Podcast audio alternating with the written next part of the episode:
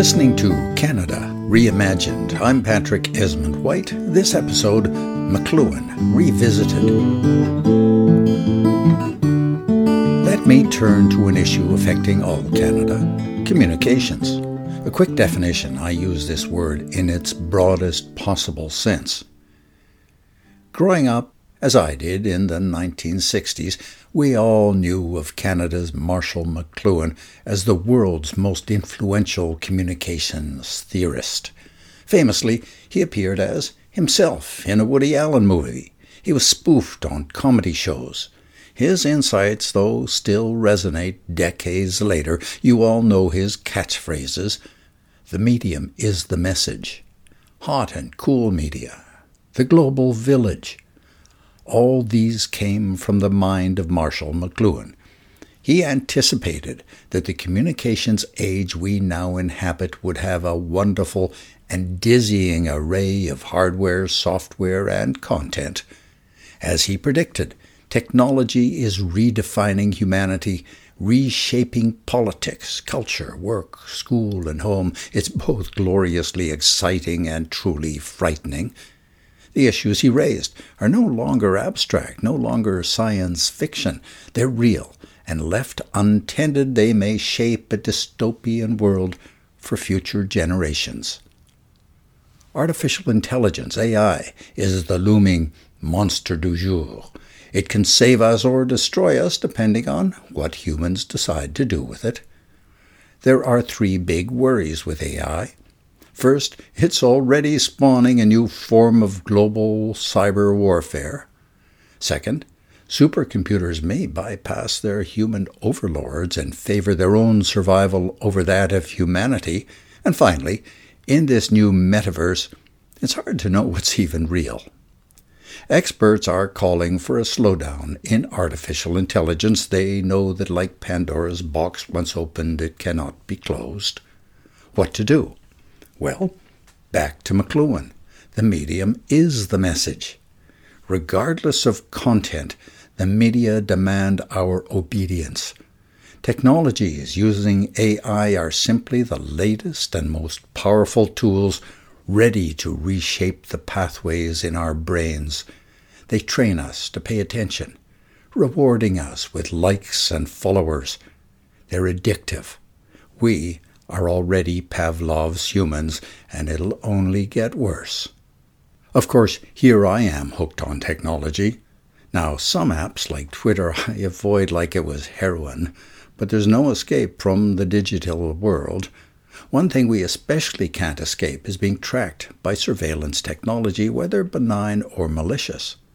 Just mention wanting a new TV set over breakfast, and the ads will follow you for weeks technology is listening. From Iran to China, from Russia to the United States, from Google to Good Life, digital surveillance is everywhere. Same technology, different brand, different purpose, but always a lack of privacy. As AI spreads, democracy and freedom and privacy are all ultimately at stake. Have you ever heard of the cult of the dead cow? It's a group of hacktivists trying to use technology to fight back. The war about surveillance technology is already well underway. The rebellion against the surveillance society is being fought online. Canada, happily, is in better shape than most countries in terms of having a shared sense of what to do and what values are worth protecting. And there's a reason. Back in the 1930s, Canada established a broadcasting network to build the nation. It's now called the CBC. The initiative was led by two men, one of whom was Graham Spry, then a young Rhodes Scholar from Saskatchewan. I got to know Graham late in his life. In an amazing moment of national sanity, Canadians agreed that the mission of public broadcasting was to unite Canada in the new age of radio. Through the CBC, Canadians would hear Canadian content, Canadian news. The CBC would bolster the arts and cultural industries. In cultural terms, it was our first line of national defense protecting our southern border. Protect from whom, you ask? Well, you know the cliche freedom of the press belongs to those who own the press. From Conrad Black to Rupert Murdoch, it's always been clear who controls the headlines. It's the guy with the money, and ultimately, Americans have more. Graham Spry also understood that Canada had to protect itself from the assault of commercial media. The nation agreed. Profit was not the goal. The CBC was to become a trustworthy source of information and culture, a guardrail against disinformation. In his later years, the Graham I knew was frustrated.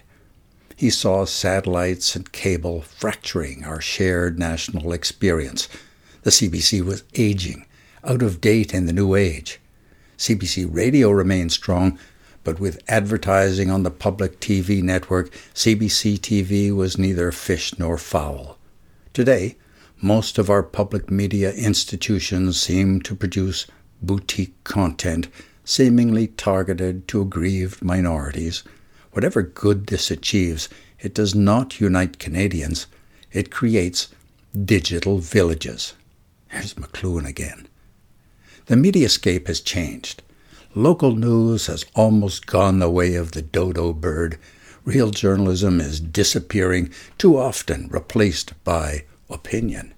International journalism has become the most dangerous profession on earth. Mindless tweets replace facts. Click based algorithms spread the stupidity. I keep coming back to the core idea that the media must serve democracy. That's not in the mission statement of any corporation. Google, Twitter, Facebook, Amazon, Netflix, Apple, and all the other giants that now dominate the cultural landscape. They are massive unaccountable global corporations that control both carriage and content. They shape politics, they shape the economy, they shape society, they determine the fate of democracy, even as they plead neutrality. So, back to McLuhan. He wrote that first we build the tools, then they build us. He was right. The reconstruction of our culture is ongoing, the rewiring of the human brain is also well underway. We're becoming digital avatars in a tribal information village, bits and bytes in the matrix metaverse. We're losing our foundation of shared facts and shared values. Society is fragmenting. We're taught to fear. We're taught to see conspiracies. People of every political stripe can feel it, see it, but they can't resist it. This is not to say that modern technology is pure evil. The new media enables so much that's beneficial. The potential is so exciting. This said, the challenge ahead is to make informed policy choices and for humans to take control. In the short term, our politicians have a few tough nuts to crack. To start, we simply need more affordable access to communications to the commons. That means government must be more involved. Next, easily agreed upon, communications for individual, business, government must be secure. Our phones, tablets, and computers all hold personal data, and every click can be monitored. Digital security and privacy belong in the Charter of Rights and Freedoms. Another thing we can all agree on is the fight against online crime, ransomware, and foreign cyber attacks. It requires government and the private sector together. All these issues fit under the rubric of peace, order, and good government. To protect our interests in a digital world, we need a government we trust. That means one we elect fairly to a House of Commons, not to a House of hostile factions. I'll come back to this later. The point here is CBC Radio built a broadcast commons a century ago our challenge is to update that commons to fit the digital age. Now, the good news Canada is not alone in this fight. Various crises in the past few years have raised awareness of the need for real regulation. We've seen Russia and other countries use social media to undermine elections and to promote hatred. We know of lies spread about vaccines causing countless deaths. We see hatred, misogyny, racism, and violent extremism promoted online. These things and more are getting attention. Good. Democratic governments are slowly moving, uh, maybe with the exception of the United States, but they are moving. Concern over digital rights provides a common ground for groups that are often seen as enemies, from right wing libertarians to civil rights advocates. Digital rights and freedoms are, after all, universal. There's talk of an international digital stability board, the information industry equivalent of the World Trade Organization.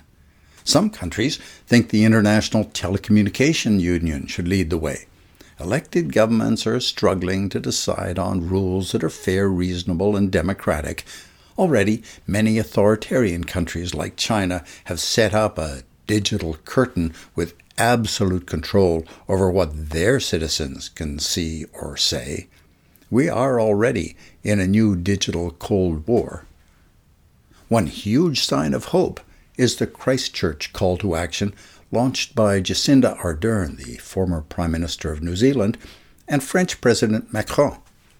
The Christchurch call to action already has more than 120 members, governments, online service providers, and civil society organizations. Their goal is to eliminate terrorist and violent extremist content online and uphold the principle of a free, open, and secure Internet. It's a big piece of the puzzle, but only one piece. A very different issue involves how to pay for content. Europe and Australia demand that the media giants pay for news and other content that they make money off, Canada is slowly catching up with a law that makes digital media subject to content requirements and regulations, just like traditional broadcasters. The digital platforms are fighting back tooth and nail. We also see the strike by writers and actors in the United States and Hollywood. All of it is part of the same puzzle. In all of this, Canada should be a leader, not a follower. We need to recapture the digital commons. We need democratically imposed limits on surveillance, both corporate and government. We need major news media that have gatekeepers and fact checkers. One approach would be to instruct the Canadian media to establish a code for fair, balanced, and accurate reporting, a Hippocratic oath of the news media. This is similar to how the legal and medical professions maintain standards independent from government but required. Imagine that an organization of stakeholders, including reporters, academics, and media organizations, draft a journalism code and establish a governing board. Participating media would commit to follow the code. The digital media giants would be required by law to identify which news sources adhere to the code and those that do not. The governing board could evaluate complaints against the code. They could then censure, not censor. Without in any way limiting free speech, news reporting would become a more fully respected profession. The media themselves could enjoy the disinfectant of sunlight shining on their own industry. In all this, Canada could set an example. In sum, very few issues are more important to democracy today than communications writ large. We cannot have peace, order, and good government if we do not also have good communications that serve the public interest. McLuhan had it right. Graham Spry had it right. We have to get it right.